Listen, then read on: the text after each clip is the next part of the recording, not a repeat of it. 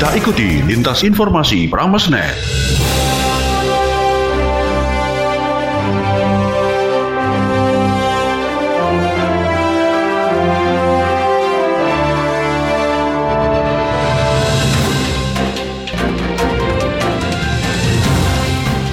Selamat pagi, kita jumpa kembali dengan Lintas Informasi Pramesnet Edisi Selasa 3 Agustus 2021 Bersama saya Agus Putra Pradana. Siaran ini diikuti oleh 103,9 FM Prames Suara Lamongan 104,5 FM Bahana Ngawi 90,6 FM Rasi Magetan dan 97,8 FM Radio Ronggo Hati Lamongan. Baiklah sobat, kita awali informasi pertama dari Ngawi. Sobat, isu keranda dan ketuk pintu malam hari ditepis oleh Kapolres Ngawi. Selengkapnya, kita sudah terhubung dengan reporter radio Bahana Ngawi. Ardian. Ya, terima kasih dari Ngawi Ardian melaporkan. Sobat, warga Kabupaten Ngawi digegerkan dengan isu adanya keranda mayat terbang dan ketuk pintu rumah pada tengah malam yang terjadi di sekitar wilayah Kabupaten Ngawi. Isu yang menjadi buah bibir masyarakat tersebut langsung ditepis oleh Kapolres Ngawi, AKBP Iwayan Minaya. Pihaknya mengungkapkan bahwa berita ini tidak benar. Hanya sedikit tidak adanya saksi lain yang menyaksikan daripada kejadian tersebut sehingga Eh, kami menyampaikan kepada masyarakat eh, untuk tetap tenang seperti saat ini dan tidak membesar-besarkan daripada eh, berita tersebut. Sobat, dan dari mana asal muasal berita hoax tersebut sudah pihaknya telusuri. Asal berita tersebut berawal salah satu warga Ngawi yang berprofesi sebagai paranormal dan dari keterangannya mengaku saat melihat keranda mayat terbang hanya sendirian tidak ada saksi. Dan pada akhirnya pihak kepolisian meminta kepada warga Ngawi untuk tidak khawatir dan tetap aktivitas seperti biasanya.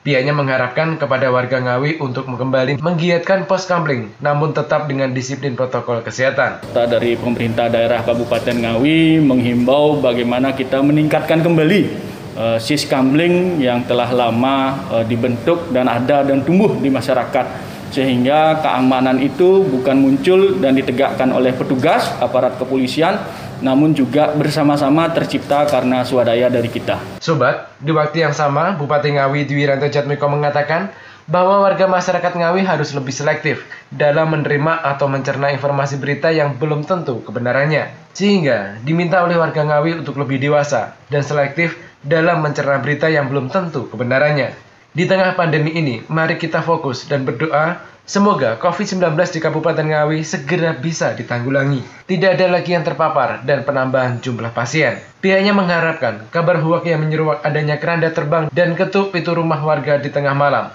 berawal berhembus dari desa Kidek di Kecamatan Genengawi adalah berita yang tidak benar. Bagaimana mereka mampu untuk eh, mereduksi berita atau informasi-informasi yang Eh, muncul di tengah-tengah eh, masyarakat. Yang jelas semuanya kami mohon agar fokus untuk bagaimana agar pandemi di Kabupaten kami dapat segera Eh, teratasi dengan baik. Demikian yang dapat kami informasikan dari Ngawi. Kita kembali ke studio. Silahkan.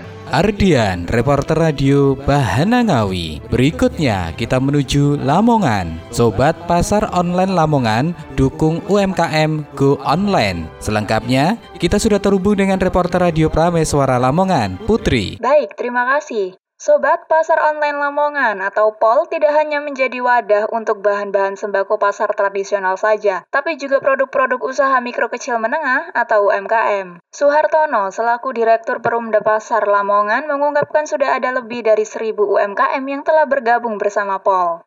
UMKM kita ajak kerjasama itu. Ya, baik memasarkan barangnya, baik apa mengantar barangnya, kita siap di situ. Jadi itu kita membantu UMKM UMKM ya yang kemarin kena covid agak drop aksinya seperti itu. Kalau kita buka mall ya uh, ada jamu caca ini kerja sama camilan ada warung warung apung ya juga ini jasa ini. Ini hampir kalau UMKM hampir seribu, banyak seribu lebih seribu ratus dari semua kecamatan ya kita anu. Kemarin kan Pak Yes itu membuka taman tematik, kita fasilitasi, kita bantu di apa masing-masing kecamatan untuk UMKM itu. Bupati Lamongan Yuronur Effendi mengaku pihaknya akan terus mengawal program ini agar semakin berkembang dan tidak berakhir sebagai formalitas belaka. pasar online Lamongan yang ini terus saya kawal dan alhamdulillah setiap hari customernya juga sudah bertambah. Kita juga mempopulerkan ayo beli produk Lamongan. Ini gerainya UMKM Lamongan yang sudah go online dan ini terus uh, kita lakukan pelatihan pelatihan-pelatihan supaya produk-produk UMKM ini bisa diterima di pasar dengan baik. Uh, ini beberapa uh, kegiatan pasar online Lamongan yang terus saya uh, kawal, saya dampingi supaya ini tidak hanya sekedar formalitas tapi bisa uh, terus progresnya berjalan lebih baik dan lebih meningkat. Dari Lamongan, Putri melaporkan kembali ke studio. Putri, reporter radio Prameswara Lamongan. Berikutnya kita menuju Magetan. Sobat Bupati Magetan serahkan bantuan sembako kepada warga terdampak COVID-19 dari PDAM Lawu Tirta. Selengkapnya, kita sudah terhubung dengan reporter radio Rasi FM Magetan, Adimas. Baik, terima kasih. Sobat, Bupati Magetan menyerahkan bantuan sembako dari perusahaan daerah air minum PDAM Lawu Tirta bagi anggota Papabri yang terdampak pandemi COVID-19. Bupati Magetan Suprawoto mengatakan anggota Papabri yang merupakan pensiunan anggota TNI dan Polri juga terdampak pandemi COVID-19 sehingga bantuan sembako dari PDAM sangat membantu. Nah, ini adalah upaya meringankan beban, jangan dinilai isinya lah, nah, tapi semuanya sulit, mudah-mudahan ini bisa meringankan. Kalau semua bersatu satu padu saya yakin itu bisa meringankan.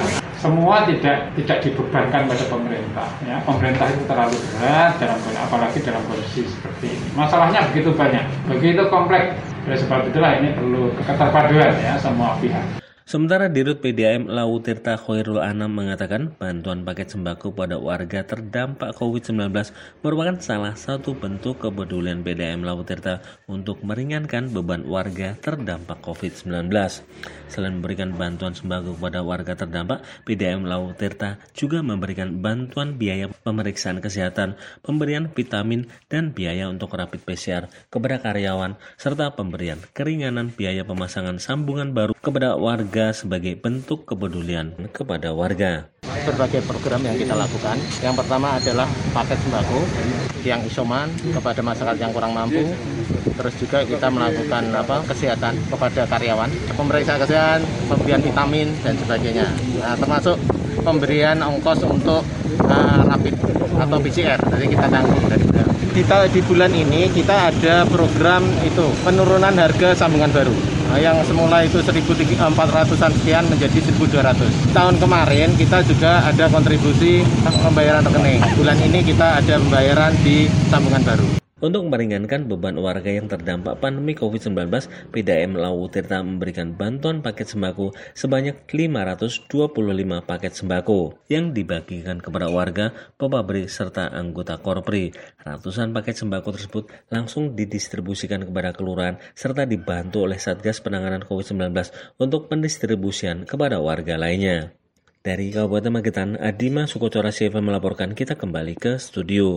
Adimas, reporter radio Rasi FM Magetan. Berikutnya kita menuju Lamongan. Sobat Dinas Tanaman Pangan Hortikultura dan Perkebunan Lamongan optimis tahun ini lebih baik dari tahun lalu. Selengkapnya, kita sudah terhubung dengan reporter radio Ronggo Hadi Lamongan, Novi. Baik, terima kasih Sobat. Luasan tanam padi dan jagung di Lamongan saat ini sesuai harapan Dinas Tanaman Pangan, Hortikultura dan Perkebunan atau DTPHP. PLT Kepala DTPHP Lamongan, Sujarwo, mengatakan pihaknya sudah melihat laporan dari beberapa wilayah untuk padi dan jagung optimis bisa dikejar dan sesuai dengan target. Target sasaran luas tanam padi tahun ini mencapai 153.184 hektar dan hingga kini sudah terrealisasi sebesar 64 persen. Menurut Jarwo, untuk merealisasikan target panen, padi dan jagung harus memperhatikan faktor penghambat di lapangan, terutama serangan hama, tikus, dan banjir. Jarwo juga sudah berkoordinasi dengan seluruh petugas penyuluh lapangan atau PPL dan meminta ketika ada hal sekecil apa pun harus dilaporkan dan dilakukan gerakan pengendalian. Dari Lamongan, Novi melaporkan kembali ke studio. Novi, reporter radio Ronggo Hadi Lamongan. Demikian tadi, baru saja Anda ikuti lintas informasi Pramesnet. Siaran ini dapat Anda simak setiap Senin sampai Jumat, pukul 10 dan 4 sore. Saya, Agus bersama tim redaksi yang bertugas mengucapkan selamat pagi, sampai jumpa. Demikian tadi telah Anda ikuti lintas informasi Pramesnet. Informasi ini dapat Anda simak di 103,9 FM Prameswara Lamongan, 104,5 FM Bahana Ngawi, 90,6 FM Rasi Magetan, dan 97,8 FM Ronggo Hadi Lamongan.